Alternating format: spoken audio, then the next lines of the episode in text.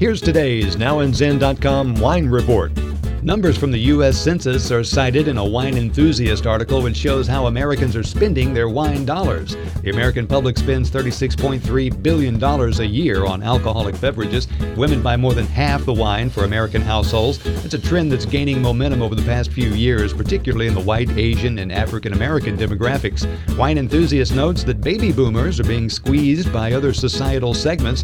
Wineries appealing to a Spanish speaking audience are advertising on Telemundo, while African Americans are being courted on BET. Millennials are also a target of more advertising dollars now. The magazine says childless singles and single parents are now the second largest wine buying category, even though single parents tend to earn and spend less. WE figures this will lead to more information about the health aspects of wine and how to stretch the wine dollar. Restaurants are still struggling with recession woes, and they're looking to wines by the glass rather than by the bottle, according to the article. Explore wine on nowandzin.com.